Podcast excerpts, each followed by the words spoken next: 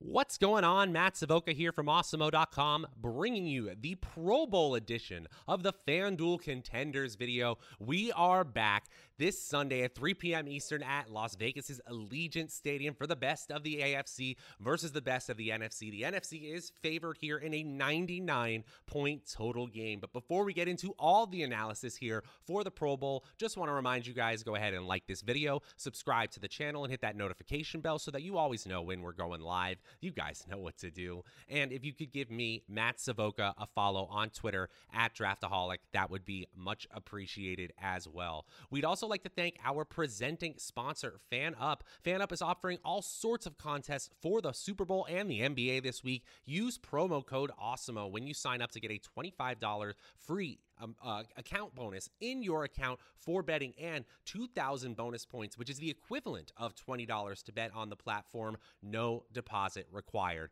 Get started by clicking the link in the video description below and download the FanUp app today.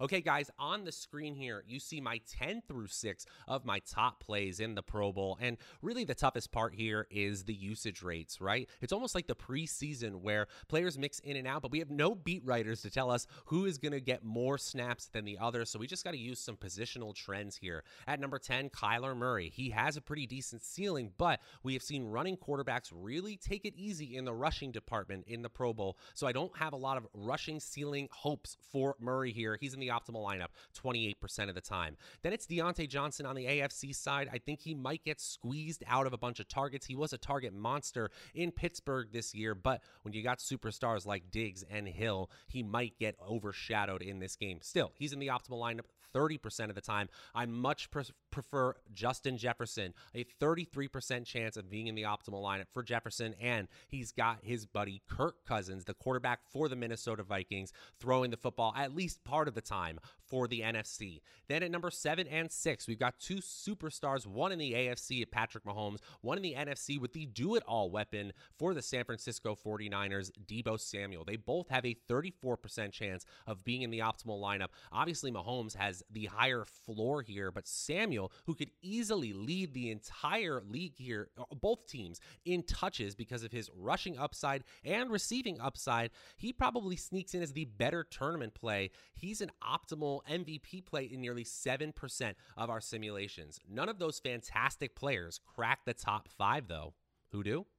Let's watch and find out. At number five, Kirk Cousins sneaking in just ahead of Patrick Mahomes and Deebo Samuel at 36% chance of being in the optimal lineup. And really, this is about median projection compared to salary based expectations. A nearly $3,000 uh, salary discount from Patrick Mahomes to Kirk Cousins here on the other side. And they have a median projection that is less than half a point away from each other. Now, the ceiling possibilities, they're pretty low for Kirk Cousins. Just 7% of our simulations show Kirk Cousins having over 25 fantasy points. I think that's kind of rare for a quarterback in any Pro Bowl situation. But if we get 15 fantasy points, he is most likely going to pay off here at that 11,500 salary. I'm going to have more Cousins at the flex spot than the MVP spot. But number five, not bad for the Minnesota Vikings quarterback this week. At number four, Travis Kelce. And what we've seen with tight ends in the recent past in the Pro Bowl is because there are simply less of them compared to the wide receivers, they play more snaps than their wide receiver counterparts. And yes, he's sharing the field with a superstar in Mark Andrews this week, but Travis Kelce also going to be playing with his quarterback, Patrick Mahomes, and his teammate at the wideout position, Tyreek Hill. Kelce was fantastic as usual this season, number one in the NFL in routes run, number two in targets, number two in receiving yards, number one in total touchdowns, and number two in fantasy points per game at his position. So, in this game where plenty of points are expected to be scoring, we're just following the volume here. He's an optimal MVP in 8% of our simulations. I'll be above the field on that. And in a third of our sims, he is an optimal flex player at just 9,500 in salary.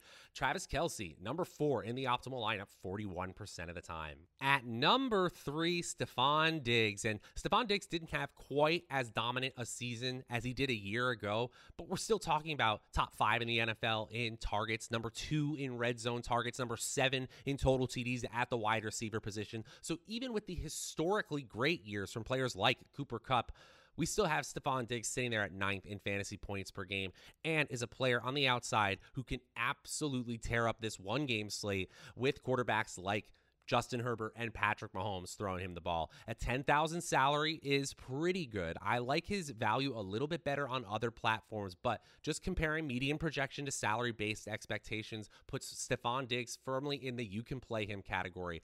In 36% of our simulations, unfortunately, he's scoring less than 10 fantasy points. As we mentioned, wide receivers tend to squeeze each other out of overall touches, but there is nearly a 10% chance that he scores over 25 in this game and a solid 11% chance that he will be the optimal MVP. I'm going to be playing him there in the tournaments where I do include him in my lineups, but I'm excited to see that over a third of our simulations do include him as a flex play. Stefon Diggs in the optimal lineup 45% of the time. At number two, tight end Mark Andrews for the Baltimore Ravens, of course, playing for the AFC. A 10500 salary makes him slightly more expensive than Travis Kelce here on this platform, but deservedly so. He was number one in the NFL amongst tight ends in targets, number one in air yards, air yard share, deep targets, red zone targets, targets per snap, receiving yards, completed air yards, and fantasy points per game. Just a ridiculous season from a fantastic player. And just because there's only two tight ends really here on the field.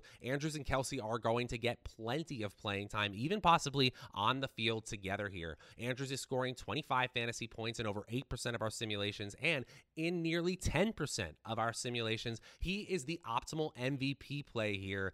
A median projection of 12.1 is unignorably good. He had a great 2020 Pro Bowl two seasons ago. So I think he comes out, has a strong game here. He slides in just ahead of Stefon Diggs in the optimal lineup 48% of the time. Now, before I reveal my final play, my number one play on FanDuel for this Pro Bowl slate, just want to remind you guys go ahead and like this video, subscribe to the channel, and hit that notification bell so that you always know when we're going live you guys know what to do. And if you could give me, Matt Savoca, a follow on Twitter at Draftaholic, that would be much appreciated as well. Also, want to give one more shout out to our presenting sponsor, FanUp. Use promo code AWESEMO to get $25 free in your account for contests and 2,000 bonus points, which is the equivalent of $20 to bet. No deposit required. They've got contests for the NBA and the Super Bowl. Get started by clicking that link in the video description below and get started with the FanUp app today. Okay, guys guys, let's dig into my number one player on FanDuel for this Pro Bowl slate. At number one, it's Tyreek Hill. And